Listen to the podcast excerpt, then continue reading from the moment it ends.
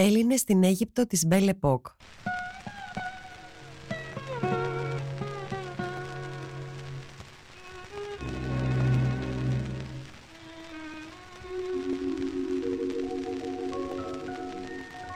Η ιστορία της ακμάζουσας ελληνικής παρικίας στην έφορη γη του Νείλου από τις αρχές του 19ου αιώνα μέχρι τα μέσα του 20ου.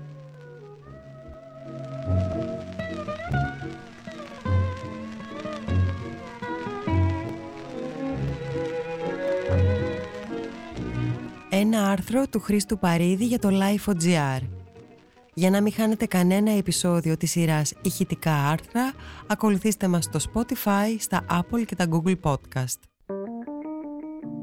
Είναι τα podcast της Lifeo.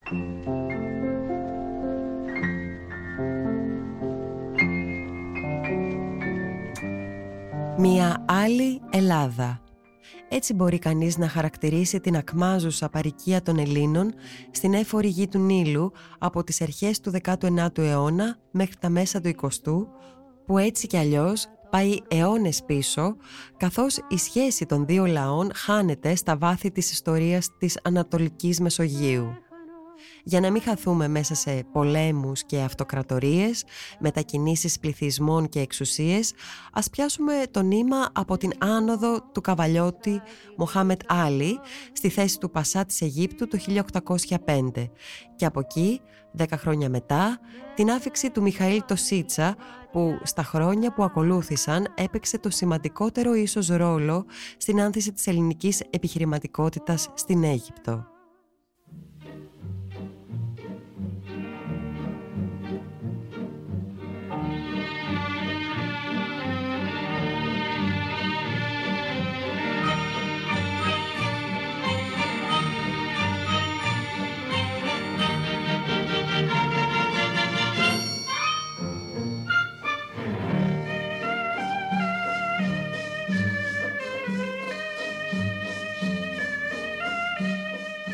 Ο γουνέμπορας Μιχαήλ Τοσίτσας από την Ήπειρο γνώριζε από την Καβάλα τον καπνέμπορο Μοχάμετ Άλλη και όταν βρέθηκε στη χώρα που η υψηλή πύλη είχε αναθέσει στον τελευταίο να διοικεί, άδραξε την ευκαιρία να δράσει. 23 χρόνια αργότερα, το 1833, παντοδύναμος και βαθύπλουτος επιχειρηματίας, χρήστηκε πρώτος πρόξενος του νεοσύστατου ελληνικού κράτους επί βασιλείας του Όθωνα στην Αλεξάνδρεια, την πόλη που ίδρυσε ο Μακεδόνας στρατιλάτης και που έμελε να αποτελέσει για δεύτερη φορά στην ιστορία μία σχεδόν ελληνική πόλη, όπου κυριαρχούσε τόσο η ελληνική γλώσσα όσο και το ελληνικό εμπόριο, η βιομηχανία και η πολιτιστική ζωή.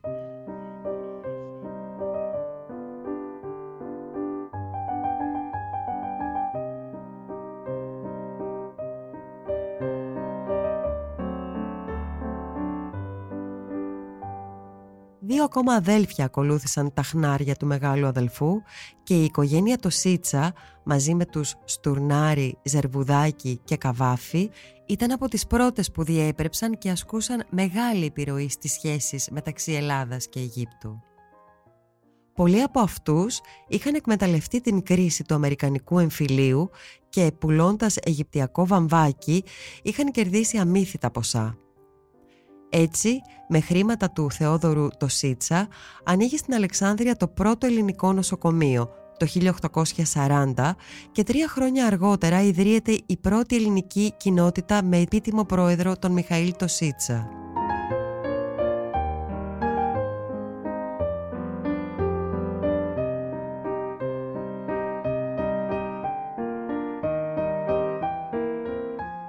Μέχρι το 1870, οπότε ο Μένανδρος Ζιζίνιας χτίζει το ομώνυμο θέατρο, η κεντρική πλατεία στο πιο αριστοκρατικό σημείο της πόλης κατοικείται κατά ένα μεγάλο ποσοστό από Έλληνες επιχειρηματίες.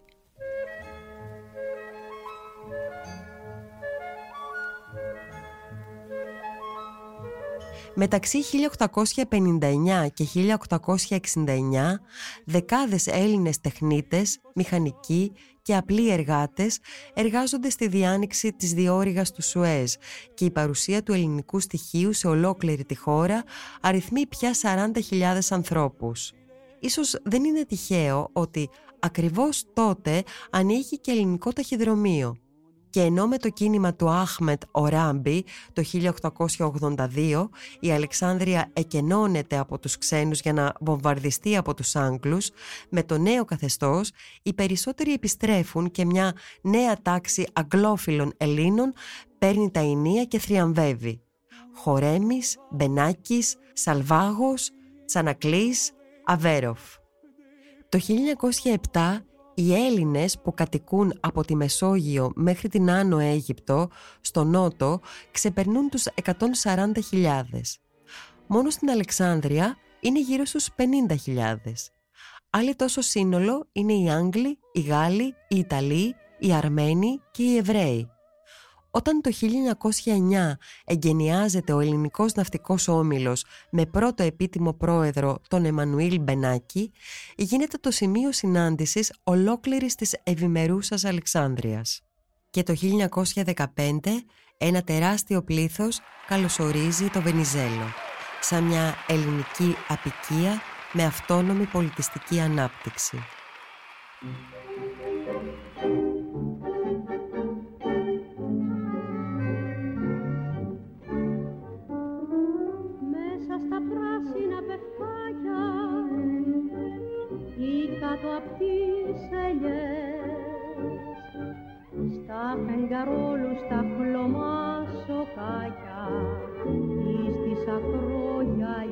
Δεκάδες εφημερίδες, πρωτοστατούντος του ταχυδρόμου, περιοδικά και θίαση κατεφθάνουν από την Ελλάδα και μένουν μεγάλα διαστήματα. Μία κοσμοπολίτικη και καλλιεργημένη παρκία που ανταποκρίνεται – η άφηξη και παραμονή του Γιώργου Σουρή επιβεβαιώνει τη ζήτηση για ελληνικό θέατρο, ενώ τα λογοτεχνικά σαλόνια, η θρηλυκή Αποάνη, πολιτιστικοί σύλλογοι όπως ο Εσχύλος και ο Αρίωνας, τα λογοτεχνικά περιοδικά Νέα Ζωή και Γράμματα και οι έρηδες πολλές εκ των οποίων προκαλούνται για χάρη του Κωνσταντίνου Καβάφη, αποδεικνύουν την μεγάλη ανάπτυξη των γραμμάτων και του πνεύματος.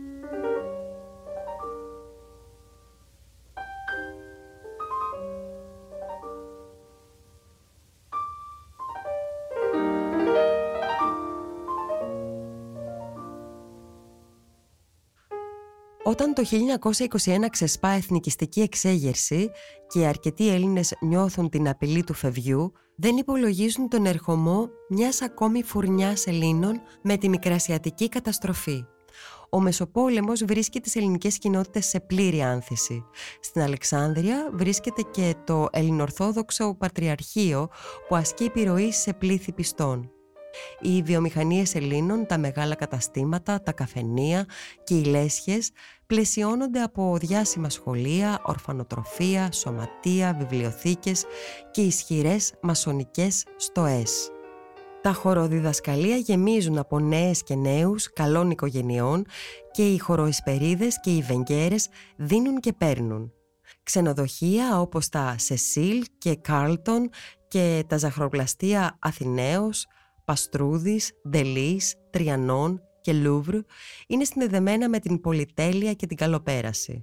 Κατά τον Δεύτερο Παγκόσμιο Πόλεμο, οι Αιγυπτιώτες πατριώτες τρέχουν να καταταγούν. Ο Μπενάκη στέλνει 800 άλογα για τις ανάγκες του ελληνικού πυροβολικού και οι Σαρπάκης, Κουταρέλης και Κότσικας προσφέρουν στην ελληνική πολεμική αεροπορία τρία αεροπλάνα. Μέρος του περίφημου Κοτσίκιου νοσοκομείου μετατρέπεται σε ναυτικό νοσοκομείο. Στο Κάιρο μετακομίζει και η ελληνική κυβέρνηση μαζί με τη βασιλική οικογένεια. Όταν το 1947 κάνει την εμφάνισή της μια επιδημία χολέρας, οι επιτροπές που επισκέπτονται 200 ελληνικές οικογένειες σε λαϊκές συνοικίες για ενημέρωση, διαπιστώνουν ότι μόλις τρεις είχαν μηνιαίο εισόδημα πάνω από 20 λίρες. Άρα, στα ηχηρά ονόματα πρέπει κανείς να υπολογίζει και τους φτωχούς που εργάζονται ως εργάτες και κατώτεροι υπάλληλοι. Η συγγραφέας και μεταφράστρια αραβικής λογοτεχνίας Πέρσα Κουμούτσι υπογραμμίζει. Είναι μύθος ότι όλοι οι Αλεξανδρινοί του Μεσοπολέμου ή της ακμής αν θέλετε της παρικίας ήταν όλοι βέβαια εύποροι και βιομήχανοι. Υπήρχε μεγάλη μερίδα ανθρώπων ε, που ε, είχαν την οικονομία στα χέρια τους φυσικά, αλλά ακόμα μεγαλύτερη ήταν η μερίδα εκείνων των ανθρώπων που ανήκαν στη μεσαία τάξη ή και στην, ε, στην τάξη των φτωχών ανθρώπων. Των ανθρώπων δηλαδή του μεροκάματου, που οι τελευταίοι μάλιστα συναστρέφονταν περισσότερο τον τόπιο πληθυσμό, της δικής τους τάξης εννοείται. Αυτοί άπλωσαν και τις πρώτες έτσι γέφυρες, ε, στιβαρές γέφυρες διαπολιτισμικού διαλόγου, κατά τη γνώμη μου. Παρόλα αυτά, η ζωή για μια μεγάλη μερίδα συνεχίζει μέσα στην ευμάρεια. Ελληνική θίαση πλουτίζουν προσφέροντας ευρωπαϊκών προδιαγραφών θέαμα. Ο ηθοποιός Τέλης Ζώτος, που τα έζησε όλα αυτά ως παιδί, λέει «Σχεδόν κάθε χρόνο ερχόταν ο λογοθετήδης και έμενε δύο μήνες. Επίσης Λαμπέτη, Παπάς, Χόρν, η κυρία Κατερίνα με τον θείασό της, ο Κρήτας με τη Μανολίδο Αρώνη. Ο λείψανο του πιο μου αγαπημένου από τους ανθρώπους και το μόνο τώρα που μου απομένει από τη ζωή σου ορέστη ως παρακάτω ελπίδα μου όχι όπως έστελα σε υποδέχομαι μια βραδιά ήμουν πολύ μικρός για να με πάρουν οι γονείς μου. Θυμάμαι που ετοιμάζονταν να πάνε να δουν ορέστια με κοτοπούλη Μιράτ σε διδασκαλία Ροντήρη. Στον χορό συμμετείχαν η Μελίνα και η Συνοδεινού. Εν τω μεταξύ, όποιος βρισκόταν στην Αίγυπτο γύριζε και από μία ταινία, καθώς στούντιο ακόμα δεν υπήρχαν στην Αθήνα. Το Κάιρο, μπροστά στην απίστευτη ακμή της Αλεξάνδρειας, μοιάζει κάπως δευτεροκλασάτο, αλλά και εκεί ο ελληνικός πληθυσμός διαπρέπει και γιγαντώνεται. Η Πέρσα Κουμούτσι λέει «Η Αλεξάνδρεια ήταν μια άλλη πραγματικότητα. Είχε τους βαβακέμπορους. Ε, είχαν όλα τα χρήματα βέβαια και υπήρχε μεγάλη κλειδί. Το Κάιρο δεν απολάμβανε ανάλογη δόξα εκείνη την εποχή. Μιλάμε για το Μεσοπόλεμο ή και πριν. Κανείς δεν κατέγραφε τι γινόταν ή λίγοι κατέγραφαν τι γινόταν ε, και οι περισσότεροι συγγραφείς, καλλιτέχνες ή άνθρωποι του πνεύματος σύχναζαν στην Αλεξάνδρεια όπου υπήρχαν και τα ε, γνωστά καλλιτεχνικά ε, στέκια. Ε, και αυτό ίσως γιατί δεν υπήρχε μια εμβληματική προσωπικότητα όπως τον Καβάφη για να δοξάσει το Κάιρο τουλάχιστον εκείνη την εποχή, μιλάμε πριν από τον Άσπρο. Ίσως μόνο ο Τσίρκας, αλλά και αυτός έγινε γνωστός πολύ πιο μετά.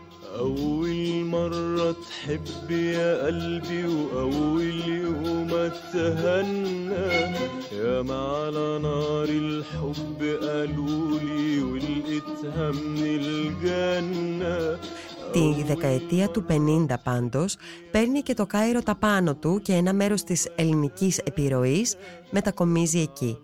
Πολλά από τα σπίτια στην εύπορη συνοικία των ξένων, την Ηλιούπολη, ανήκουν σε Έλληνες. Οι Αχιλοπούλιος και οι Αμπέτιος σχολές βγάζουν γενιές μελλοντικών επιστημόνων και ο ελληνικός ναυτικός όμιλος Καΐρου, τον οποίο ακόμα και σήμερα μπορεί κανείς να δει στις όχθες του Νείλου, προδίδει την πάλε ποτέ ευμάρια και έγλη. Το 1952 ξεσπά νέα επανάσταση.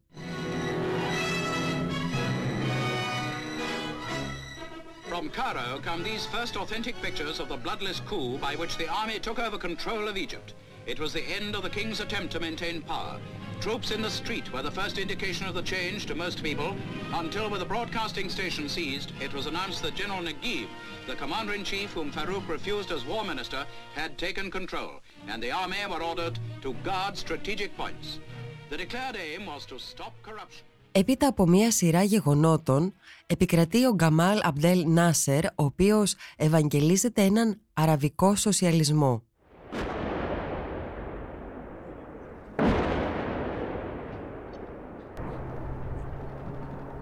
Τον Ιούλιο του 1956 εθνικοποιεί τη διόρυγα του Σουέζ, την οποία μέχρι τότε εκμεταλλεύονταν οι Αγγλογάλοι. Το Σουέζ σφυροκοπείται από βομβαρδιστικά της Αγγλίας και της Γαλλίας και ενώ έχουν ζητήσει από τους ξένους πλοηγούς να απέχουν από τα καθήκοντά τους, οι Έλληνες στέκονται στο πλευρό των Αιγύπτιων συναδέλφων τους. Το γεγονός, αν και εντυπωσιάζει την τοπική κοινωνία, δεν παίζει μακρυπρόθεσμα ρόλο στην παρουσία των Ελλήνων στην χώρα. Σύντομα και οι Έλληνες ακολουθούν την μοίρα των υπόλοιπων ξένων. Οι περιουσίες τους σταδιακά εθνικοποιούνται. Η σαπονοποιία Ζερμπίνη, τα σιγαρέτα Κουταρέλη, η χαρτοποιία Λαγουδάκη και Νανοπούλου, η φαντουργία Πιαλοπούλου, τα αεριούχα ποτά Σαλβάγου, η εινοποιία Τσανακλή, περί τις 400 ελληνικές επιχειρήσεις.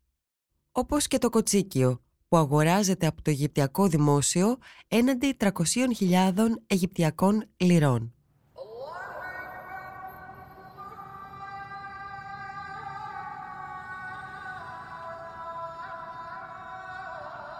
Ο ηθοποιός Τέλης Ζώτος, του οποίου ο πατέρας και οι θείοι διατηρούσαν μία από τις πιο γνωστές ποτοποιίες, θυμάται. Ενώ σε οποιαδήποτε άλλη επανάσταση οι εθνικοποίησεις γίνονται σε μία νύχτα, εκεί τους πήρε 10 χρόνια.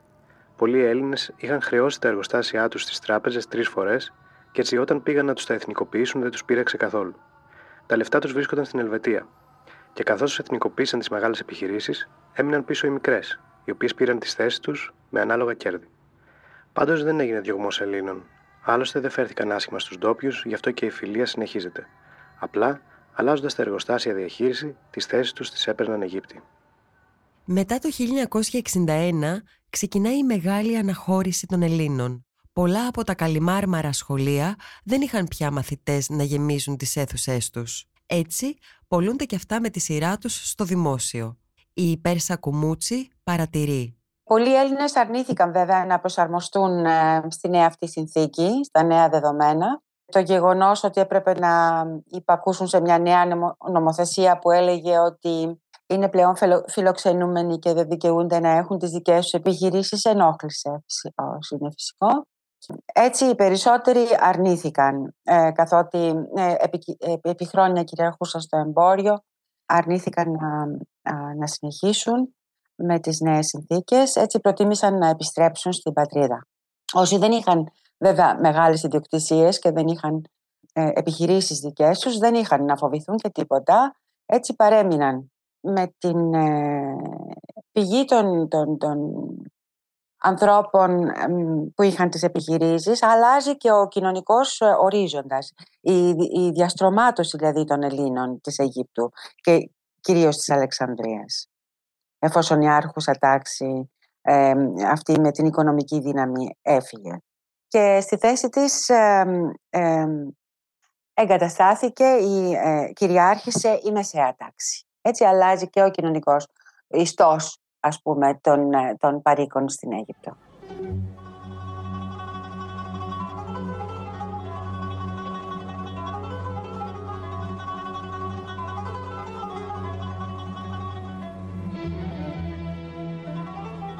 Σήμερα οι ελληνικές κοινότητες συσπηρωμένες αριθμούν περίπου 3.000 ηλικιωμένους κυρίως ανθρώπους. Η Αχιλοπούλιος Σχολή συγκεντρώνει τα περισσότερα Ελληνόπουλα και ένα ελληνικό πολιτιστικό κέντρο προσπαθεί να διατηρήσει τη φλόγα αναμένη. Στην Αλεξάνδρεια, μέσα από το παράρτημα του Ιδρύματος Ελληνικού Πολιτισμού που στεγάζεται στο Αβερόφιο, γίνεται μια ανάλογη προσπάθεια ο Μανώλης Μαραγκούλης, ο οποίος διετέλεσε για χρόνια διευθυντής του, λέει Διασχίζοντας το ιστορικό κέντρο, συναντάς αναπάντεχα το μισοσβησμένο όνομα ενός Έλληνα αρχιτέκτονα στην ταπέλα κάποιου φαρμακείου, τυπογραφείου ή εστιατορίου. Σπαράγματα και ίχνη τα οποία σε προκαλούν να αναπλάσεις τη ζωή ενός κόσμου και να νιώσεις το περασμένο μεγαλείο αυτής της πολιτείας. Η Αλεξάνδρεια είναι μνήμη.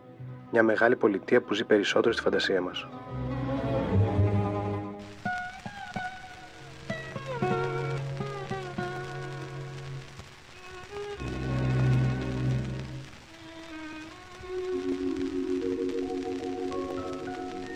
Ήταν ένα άρθρο του Χρήστου Παρίδη για το Life.gr. Για να μην χάνετε κανένα επεισόδιο της σειράς ηχητικά άρθρα, ακολουθήστε μας στο Spotify, στα Apple και τα Google Podcasts. Ηχοληψία, επεξεργασία και επιμέλεια, Φαίδωνας Χτενάς και Μερόπη Κοκκίνη. Ήταν μια παραγωγή της LiFO. Είναι τα podcast της LiFO.